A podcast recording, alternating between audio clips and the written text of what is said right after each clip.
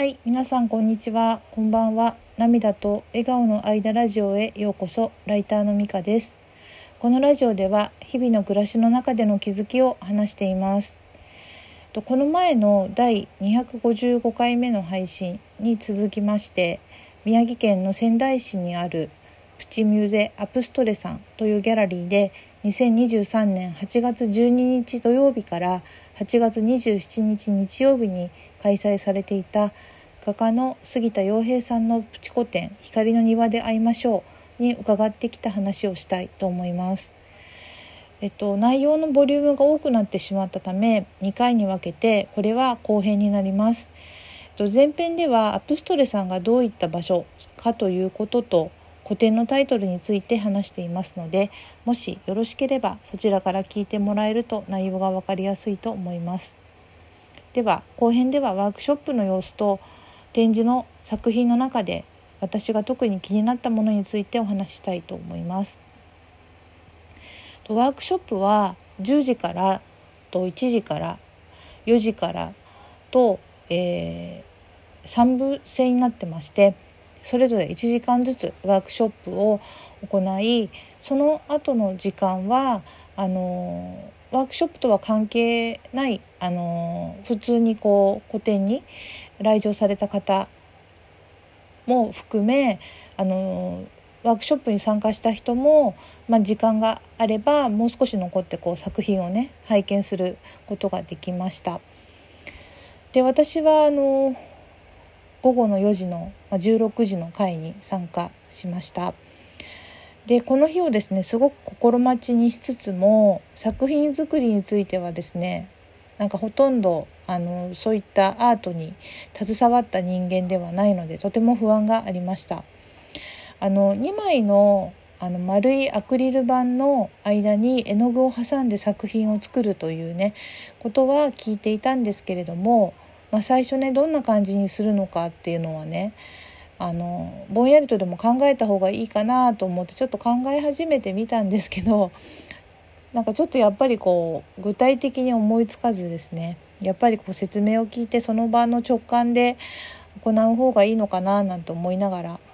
あのしてたら、まあ、当日がやってきたんですけど、まあ、分からないなりに流れに、ね、委ねようと思ってあの伺いました。でその場の様子はですね少人数だったのであの丸いテーブルにあのー、私とご一緒にあのご一緒というか一緒に参加あのされていたお友達とですね、あと小学生の男の子とそのパパとというですね親子さんの、まあ、さん組と杉田さんがこう丸いテーブルを囲う形で制作の時間となりました。アプストレの加藤さんはこういろいろこう絵の具とかあのそのアクリル板とかの準備とかねしてくださったり写真を撮ったりしてくださってたんですけれども、で小学生の男の子はですねあのくしくくしくもっていうこともないか、えっと、私アプストレさんににかい伺ったんですけれども、あの去年のですねあのだいたいクリスマスのちょっと前にですねあのアップストレさんに伺った時にたまたまあの同じ会であの参加していた親子さんだったんであのその話をしてねあのその時もお会いしたんですよっていう話もしたんですけど、その時から感じてたんですけどあのすごくこう絵もねよく描かれる美術に関心のあるお子さんだということだったんですね。なので杉田さんのその説明を熱心に聞いてそのデモンストレーションもよくしっかりと見てねあのじゃあ始めてくださいと言ったらもうすぐにですね制作に取り掛かっていてすごいなと思いました。で私はですねこういざあの透明なアクリル板を目の前にしたらなんかもう頭が真っ白になってしまって全くノーアイディアの状態になったんですね。で、まあ、とり、とりあえずというか、まあ、ひとまず好きな色のね絵の具をあの持ってきて、でその杉田さんがあの説明してくれたように絵の具はね縦に積み重ねた方がいいんですよということを、まあ、に従ってあの、えー、積み重ねて板と板で絵の具を挟んでみたんですけど、びっくりしたのが、なんか思いのほか自分の指の力も弱くてですねあの絵の具がこうせっかく積み重ねた絵の具がこう出てくるみたいなんですけど、本来なんか一色っていうかなんかほとんど出なくてですね、なんかこれは出ないんですねって言ったら、いや出ますよって言われるぐらいなんかこう指の力が弱くてびっくりしました。で、まあ、途方に暮れていたら、まあ、杉田さんが、まあ、丁寧にアシストしてくださってとても助かりました。そして実際にその色であのやってみたんですけど、ちょっと、まあ、たんたんなんだろう単純な感じになってしまって、これはてと思っていったら、その作品によってはその一度絵の具を広げた後にもう一回そのそのアクリル板をこう剥がして絵の具を足すというか乗せてもねいいんだよっていうことをね言ってくださったので、じゃあ早速そうしようと思ってアクリル板をまあ剥がしてさらに絵の具を乗せることにしたんですね。だけどとはいえなんかいわ、いわゆるちょっと色のセンスとかもちょっと自分自信ないし、いわゆる容量みたいなのもわからないので全くちょっとフリーズしていてしまったら、まあ、杉田さんがいろいろアドバイスしてくれて、まあ、こういうのもありますよとか言っていくつか色をね載せてくれたりとかして、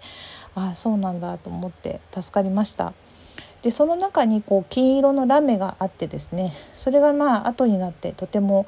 あの効果的に作品を盛り上げてくれているなと今あの家にある作品を見ても思うんですけども、あもうさそういうこれを入れるとあのどうなるかとかいうのがもちろんのように分かるんだなと思って、さすがだなと思って思ってました。でまあ私がそのこわごわね積み上げた絵の具を広げた後に、まあ、そう杉田さんも乗せてくれた絵の具たちがこう混ざり合ってすごいキラキラし始めてすごく嬉しかったです。で、まあ、その場でもねすごくあのいいなと思ったんですけど、あの、まあ、帰り新幹線に乗って帰ったんですけど、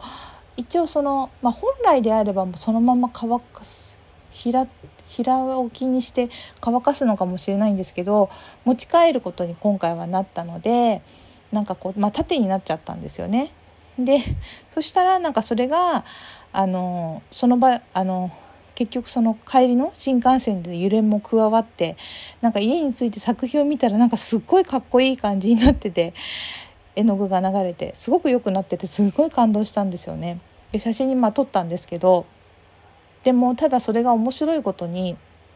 まあ、そのいい感じに流れてた絵の具っていうのがやっぱり流れてその状態になったから水分だったみたいで、なんか蒸発してしまって、その翌日朝見たらですね、あの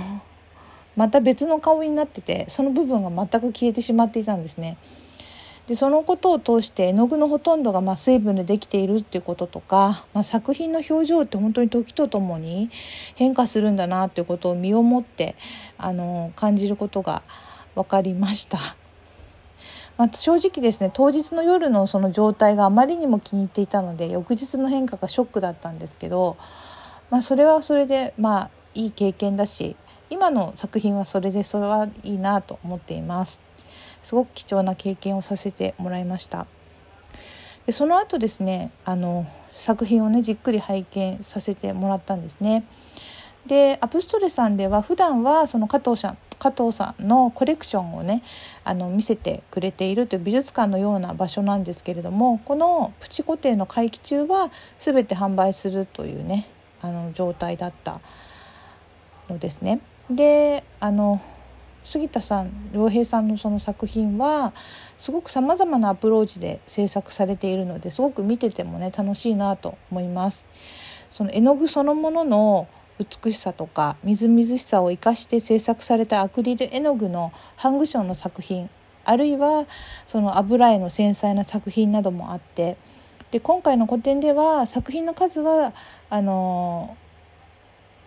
プチがつかない普通の個展よりは少なかったんですけれども、それでもとても見応えがありました。作品を拝見しながら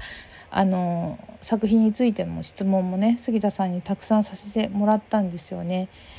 でその展示されていた作品の中でも私ふたつがと特にあの印象に残ってるんですけども、まず一つが巡り合う色彩の中でというね作品で、それは色彩が互いに主張しながらも、まあ、こう共存して生き生きとしているような感じがとても心に残る作品でした。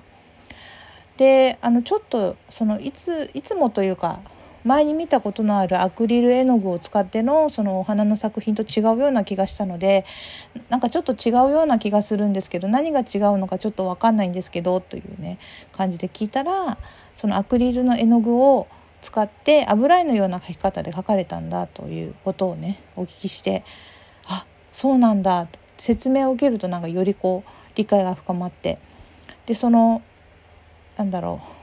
う、まあ、一見というか同じこうえー、と構造というか、